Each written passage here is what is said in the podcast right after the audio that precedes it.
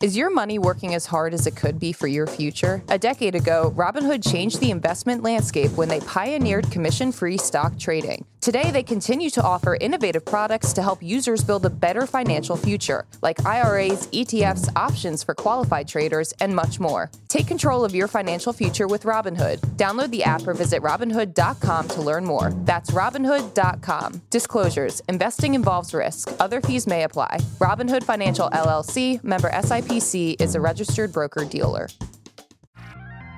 Good morning, Brew Daily Show. I'm Neil Fryman. And I'm Toby Howell. On today's pod, Microsoft C E O Satya Nadella went God mode to cap off one of the wildest weekends in tech in decades. Then we'll tell you whether Elon's rocket launch and Vegas's F one race flopped or popped. It's Monday, November twentieth. Let's ride. Toby, remember Erin Madsen? We talked about her on the show over the summer. She was a superstar field hockey player at U N C who was hired by the Tar Heels right after she graduated, becoming the youngest head coach in D one college athletics at just twenty-three years old. Now she is the youngest championship-winning coach in D one history. Over the weekend, Madsen led her team to a double overtime win in the N C double A Finals over Northwestern. So if my calculations are correct, she is on pace for infinity national championships as a head coach. She's just a born winner. I actually saw highlights of the shootout on my TikTok feed natively. It was electric, so exciting to watch. And I have played field hockey before. They make it look so much easier than when I was playing. It's very hard, very sore glute muscles. It's not the back that right. gets it, you. It looks, it hurts my back when I watch because they're bending over. Yeah, no, for me, it was the glutes. So congrats to Erin, though. Amazing, amazing record. Before we start the show, a quick shout out to our sponsor, Brex. Neil, Thanksgiving is right around the corner, and I have an idea for some Thanksgiving Day small talk. Why not bring up Brex? I, I could see it. Hey, Mom, pass the mashed potatoes. And also, have you considered that Brex automates expense management for efficiency, speed, and accuracy? Sure, Grandpa. I'll save you some gravy. Just like Brex saves your team time and money so they can focus on doing what they were hired to do. I don't know. I'd probably invite us over. Me too, Neil. Me too. Check out Brex dot com today. Let's get into the show. Neil, forget the Kardashians. Forget the Real Housewives. Silicon Valley has all the drama you could ever need, and it was on full display this weekend. We almost called for an emergency Saturday podcast because, shockingly, OpenAI's board pushed out co-founder and C E O Sam Altman seemingly completely out of the blue on Friday. When I say out of the blue, I mean it. Not even Microsoft, which invested thirteen billion dollars into the company, was notified. But Microsoft wasn't going to sit idly by and let their A I bet get upended like this. And early this morning, Satya Nadella pulled off an absolute business masterstroke. He hired Sam Altman and former OpenAI president Greg Brockman to lead an advanced A I-focused research lab within Microsoft. He did this while also preserving its previous relationship with OpenAI's team, now led by former Twitch C E O Emmett Shear.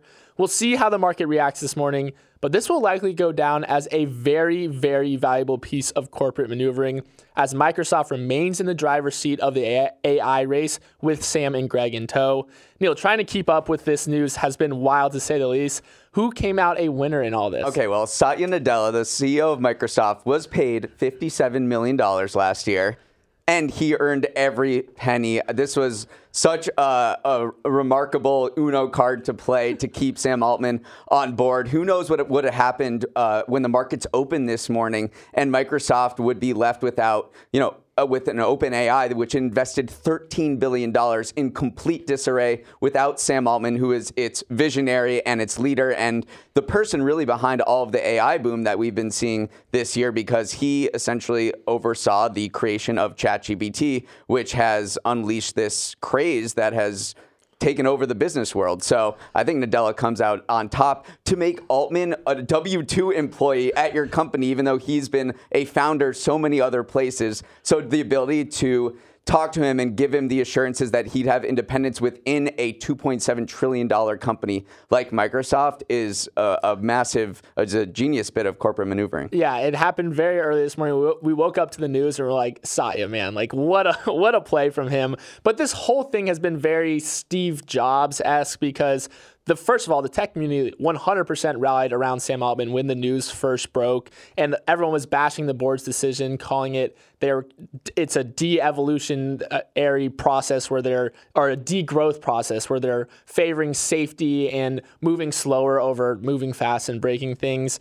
And so they said it was irresponsible as Steve Jobs getting fired by Apple in, in the in the eighties. But then also it was just so confusing trying to keep up to date with everything that was happening. At one point, everyone in the industry was just quote tweeting each other's tweets with heart emojis. And then Sam Altman posted a tweet with the first line that said, "I love you all," which if you take the first letters of each word spells out Ilya, which is the name of a prominent OpenAI board member who many think was behind his dismissal. So people were really reading in between the lines here and trying to figure out what's that going is, on. That is pretty hardcore. Let's talk about Ilya Sutskever, because he is the guy who is seen to have engineered Sam Altman's firing. And there appeared to be a schism at OpenAI. OpenAI was created in twenty fifteen as a nonprofit with the goal of creating safe artificial general intelligence. It was not intended to make money. And then in twenty nineteen, Sam Altman said, we need more investment, we need more money here, and took the company in a different direction and went for profit. He burned a lot of bridges, especially with Elon Musk, who was also a co-founder of OpenAI. And so I guess bubbling under the surface, no one really knew about this until the firing came play, uh, took place.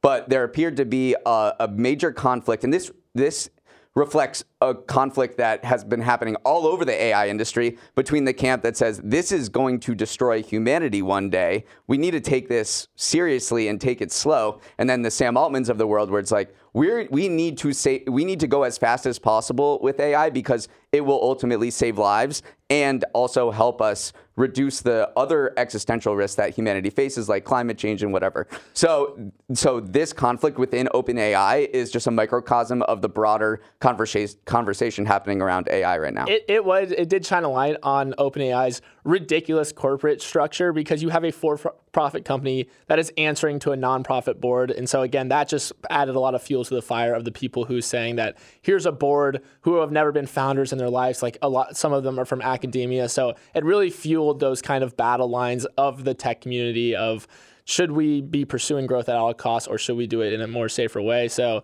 so what do you, what do you think happens next here?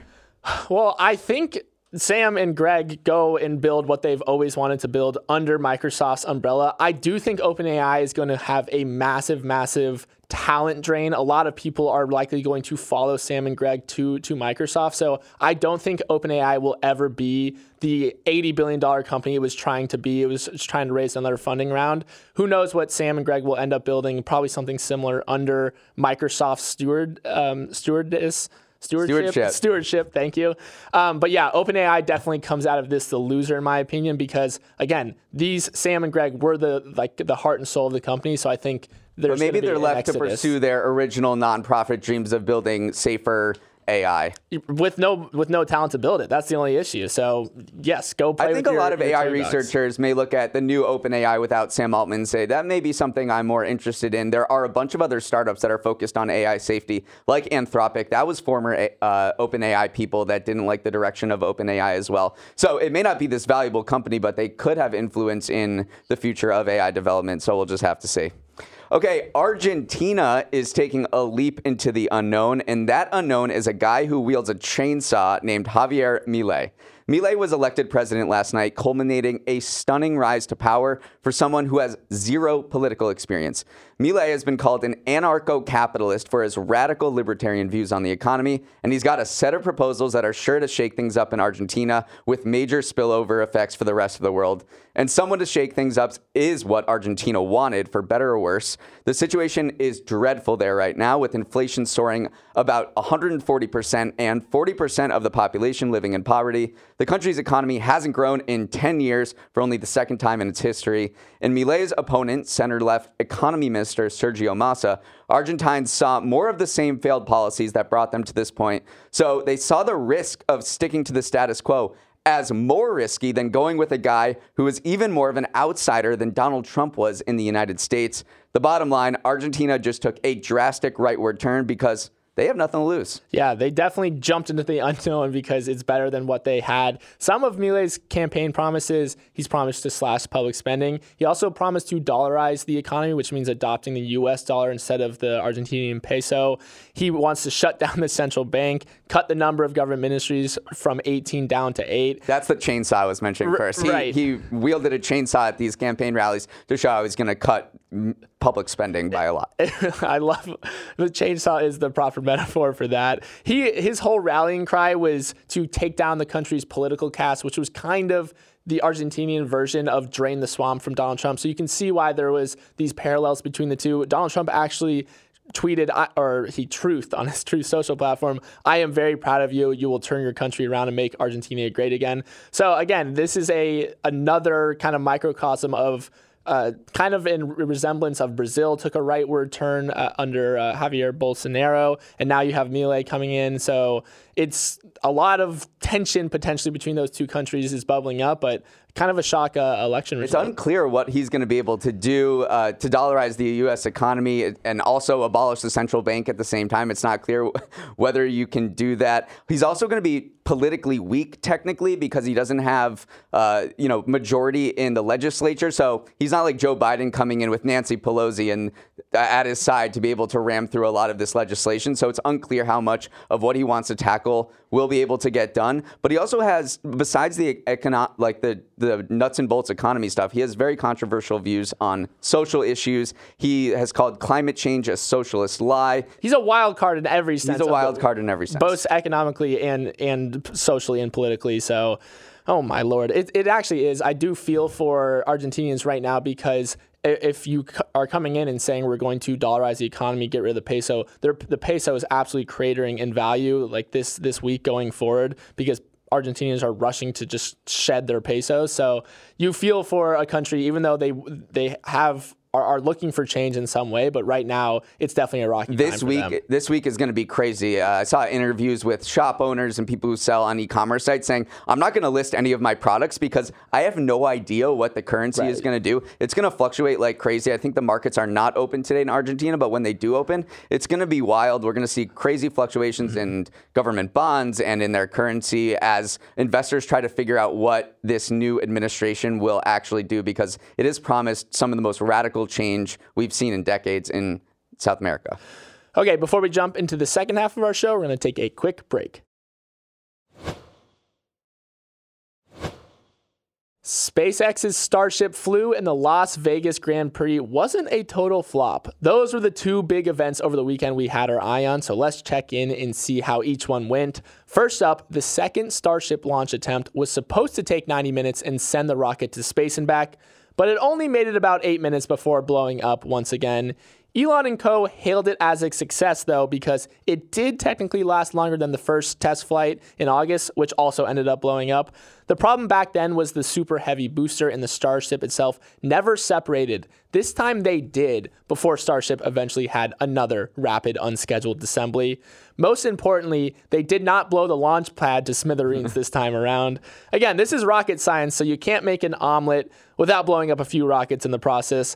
But is an eight-minute flight and a separation between the boosters a success, Neil? Absolutely. I, I woke up Saturday morning, and I was I remembered that there was this launch. I was in bed, and I opened up the phone, and I watched it for like fifteen minutes. I get so hype about this. I, I know that there is a debate over whether this was a failure or progress or anything like that, uh, but I see it as amazing. I mean, watching this Starship go, and I, you know, for eight minutes, it's it's really impressive. I like the approach of just, you know, obviously I'm not funding it, so I don't have to care about the the money involved. But the I think the move fast and break things approach is the right way to go about it. So every time this thing lasts longer in the air, and I watch all those thirty-three Raptor engines firing at the same time, it gives me goosebumps. Yeah. I, I love it. They did all fire at the same time, which was a big problem with the first launch. Some of them weren't firing, so that was a big win for them. Technically, the rocket did make it to space, too. It reached an altitude of over ninety miles above Earth,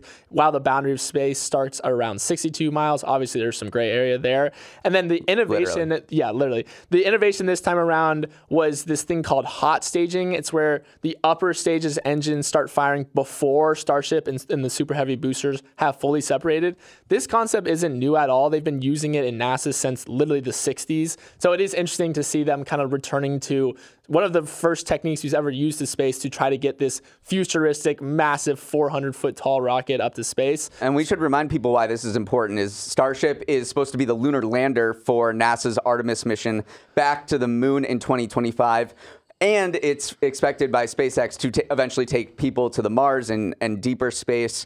But when you the, the timeline of this for the moon is twenty twenty-five, and when you watch this thing explode after eight minutes, you're like, gets well, you a little you're nervous. Like, are we really going to be using yeah. this in two years? Like, can we actually make that much progress where we're really okay with putting humans on this? Yeah, I know. I always think that in the back of my mind, but hopefully they figure it out. Tough week though for Elon in general. I mean, obviously his rocket blew up, but also a bunch of advertisers left X after he interacted with an anti-Semitic tweet. I B M pulled roughly a million dollars in ad spending. Apple, Disney, Warner Bros. Discovery, and Lionsgate followed suit, suspending all advertising on the site. So while SpaceX had a relatively successful weekend, it was anything but for X as it's facing another advertising crunch right yeah. now. Yeah, Elon has a habit of interacting with anti-Semitic posts on his platform, and this one he endorsed. This one said that uh, the Jewish people have a dialectical hatred of white people, and he said, "You have said the actual truth." So it was not murky. It was pretty clear what he was saying, and he denied that he's anti-Semitic afterwards. You had people like Bill Ackman and Ron DeSantis coming to his defense, but a lot of this is becoming indefensible because it is a repeated pattern, and you have the C E O of X, Linda Yaccarino, who's coming under a lot of fire from her peers to resign because how can you stand by what the, what the owner of this platform is doing? Uh, so it was reported over the weekend that a bunch of media buyers, uh, a bunch of media executives met with Linda Yaccarino and urged her to resign and say, how can you stand by this? She's been put in s- such a tough spot at every every corner. So interesting to see how she'll navigate going forward, if she resigns or not, or if she tries to court those advertisers back again. Let's now talk F one. The much-anticipated Las Vegas Grand Prix happened, and it went pretty well. After so much hype, disgruntled locals, and a disastrous Thursday qualifying session, F one needed a perfect race to save face, and it got pretty close to that. There were a total of eighty-six overtakes, including one in the last lap in the battle for second place.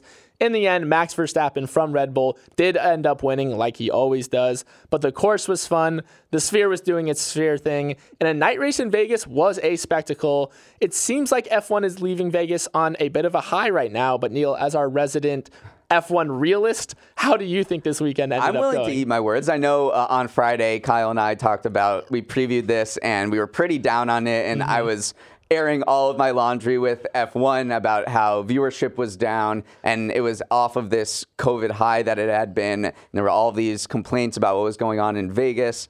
And you know what? Turned out pretty well. I'm willing to I'm willing to change my stance. I don't think this generally changes the overall trajectory of it, but I think Vegas put itself in a position. It's it signed a ten-year deal with F one. So this isn't going anywhere, and I think people are leaving on a bit of a high after after watching this race, even though I don't think anybody on the East Coast watched it because it was at one a.m. Yeah, that part was was really bad. Also, some fans filed a class action lawsuit against F one after they were kicked out from viewing areas on Thursday night. Remember, there was that huge problem with the qualifying session. A, a, a valve popped up. It made a huge delay. They had to repair the track. And then by the time they fixed everything, all the fans had to go home. And so they didn't get to watch anything. So it, again, Uh, it was a rocky weekend to say the least, but it was their first time doing this. Yeah. They have nine more years to, to perfect it. I do feel so bad for the F one teams, though, because they have to be twelve, zo- twelve time zones to the east in Abu Dhabi for the final race of the season just five days later. So I can't imagine. I think our sleep schedule is difficult, but can you imagine being an F one racer and having to reorient your body twelve time zones away? The logistics of F one are very cool. I watched a YouTube video on it, I think three years ago, when it was becoming pretty popular. I encourage everyone to just type in F one logistics on YouTube, and it's all about how they move these the, their infrastructure from, it's truly one of the most global sports because yeah. they're competing in everywhere from Vegas to Australia to the Middle East to Europe uh, to Uh, Latin America. So it is an amazing logistical feat. I encourage everyone to go watch that.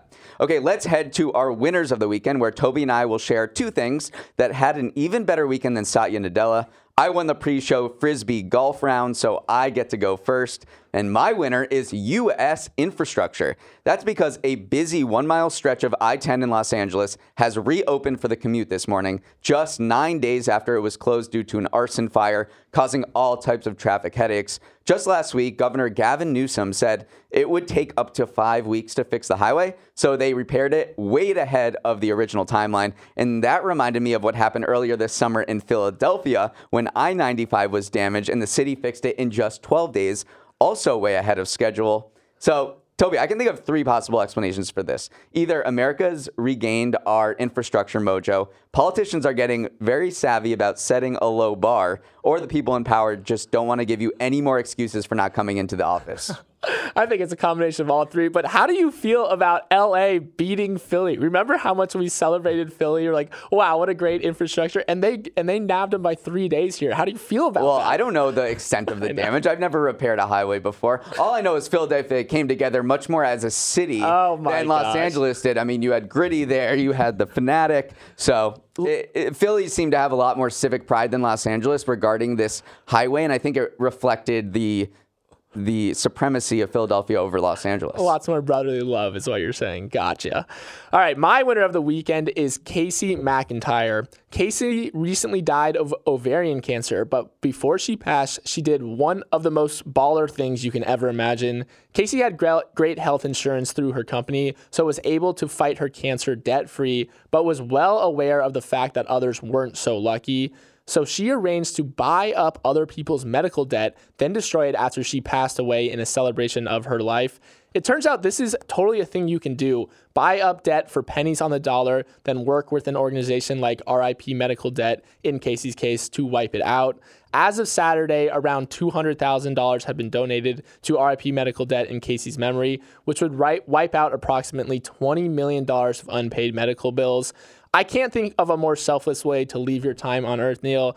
I also didn't really know that this was a thing that you could do. Me neither. This is crazy, but it seems that her story was she had really good cancer care at Sloan Kettering and looked at other people who were lower income and not a, didn't have insurance and weren't able to co- and saw their medical de- debt ballooning, which is a thing. I mean, there's, uh, I think, one hundred twenty-five million dollars, one hundred ninety-five billion dollars in medical debt total. We talk a lot about student loans, but this is also a massive problem. And she did something, you said baller. I mean, that's the best way to describe it. It is so incredible what she did. And you can also look at what, what happened. You said, why do we even need this in the first place? The U S has the highest healthcare costs in the world. So whenever these stories come out about people being super charitable and generous about helping others pay off their medical bills, you also, oh, it's a time to reflect and say, why why is this an issue in the first place? Yeah, just think about the decision people with cancer are put in. Should you pay your mortgage that much or make another payment towards your medical bills? Do I want to extend my life for a couple more years or months, or should I just leave my savings to my, my children going forward? So it puts you in an incredibly difficult position. So to do this as kind of your final, she called it a celebration of her life, changing the lives of so many other people. I would highly encourage everyone to check out R I P Medical Debt because you can go and donate to Casey's cause and also to anyone else's cause there. So just an incredible organization and an incredible story. That's my winner of the weekend. I checked this. I checked last night and it was over three hundred thousand, right, well over three hundred thousand. So that's equivalent to thirty million dollars. Okay, let's head to our week ahead where the only thing that really matters is Thanksgiving. So let's start there with some data on Thanksgiving travel. It's going to be a record-setting holiday for airlines. Airports are expecting to screen thirty million passengers between November seventeenth and the twenty-ninth, the most ever. The Sunday after Thanksgiving will be the busiest of any day with two point nine million very full passengers returning from their travels. The good news, prices are cheaper even than pre-COVID times. Thanksgiving flight deals averaged two hundred forty-eight dollars for domestic round trips compared to two hundred seventy-one dollars last year and two hundred seventy-six dollars before the pandemic in twenty nineteen. What inflation? Oh my gosh. I always see these stats and I always feel the pain of seeing the, the, the flights home. So I feel like someone is getting the good prices, but it's definitely not going home to, to Florida for sure. And so, yeah, I feel like we do always see these. It's going to be a travel apocalypse. It's going to be bad, but I don't want to jinx it this year. You're taking a train. I'm taking a plane. So you're you're totally fine to, to go home on your train, but Something Maybe. always gets messed up on the on the plane. Well, you're the only person who's like, Amtrak is great and always on time. You've never, you don't take trains up and down That's the Northeast true. Corridor. That you don't know true. what it's like. Overall, it's pretty good, and I've had generally great experiences. Okay, it's not going to be a fun day at Citigroup H Q. The company is expected to launch its biggest overhaul in almost two decades. The restructuring called Project Bora Bora will ultimately result in thousands of jobs being cut. C E O Jane Fraser said this isn't all about cost cutting, but also fixing the company's quote, matrix management structure. Citi is the banking sector's worst performing stock, so she's looking for ways to juice that share price. Neil, what would you name your massive restructuring project? Oh. I have one, I have one. I'd probably resign before I had to do that because I'm a wimp. Get this, though. I'd name it Project Athena because she was born out of Zeus's head. What is a restructuring project if not a new birth from the head of a okay. C E O? Project Phoenix, maybe. Yeah, that's a good one. Okay, in the earnings world, it's a shortened holiday week, but there are some major reports on the way. Expectations are sky high, as always, for NVIDIA, the tech giant at the forefront of the A I gold rush. Then you also have a bunch of retailers reporting like Kohl's, Nordstrom, Lowe's, and Best Buy. We've talked all about Microsoft. We talked all about OpenAI. I feel like we've forgotten about NVIDIA a little bit, so I still think that they are going to crush despite kind of the fears around the China chip cr- crackdown. So I don't know. We, we've gotten so wrapped up in these other companies, we forget NVIDIA still absolutely crushing it. A little more tea from the Sam Altman story is that he had reportedly gone to the Middle East to raise billions of dollars from the biggest investors in the world, uh, like the Saudi Sovereign Fund, for a chip-making company that would take on NVIDIA. So much drama. So I wonder if he's talking with Satya and he's like, hey, I'll work for you, but it's okay if I pursue this thing? Yeah. That was probably a part of it. Uh, and then if you're not into football, there's still plenty to watch this week, including the Squid Game reality show coming to Netflix on Wednesday. On this show, contestants will compete for four point five six million dollars in prizes in contests that should have much lower stakes compared to the original series. Also on Wednesday, Napoleon hits theaters, directed by Ridley Scott and starring Joaquin Phoenix. I think Napoleon is some men's Roman Empire. It's not mine, though, Neil. It's so gray. Everything, every trailer I've seen is so gray. The color coding to me is just a little off. Let's put some color back in movies. Come on, Ridley. I'm very excited. I love I a good historical are. epic. The best quote from this was Ridley Scott, the director. He shot a scene where Napoleon shot cannons uh, at the at the pyramids. And he was asked, did this happen? And he goes, I don't know if he did that, but it was a fast way of saying he took Egypt. So there's a peek behind the screen of the filmmaking process. All right, we have to end it there and let you get a start to your day. Hope it's a great one. T minus three days until Thanksgiving. You can direct all of your questions, comments, concerns, and unhinged rants to Morning Brew Daily at morning brew dot com. We'll be ready. Let's roll the credits. Emily Milliron is our editor and producer. Samantha Velez is our associate producer. Uchenua Ogu is our technical director. Billy Menino is on audio. I've received an update from Hair and Makeup about their Vegas weekend. They lost two thousand dollars on a single poker hand at the Bellagio. Devin Emery is our chief content officer, and our show is a production of Morning Brew. Great show today, Neil. Let's run it back tomorrow.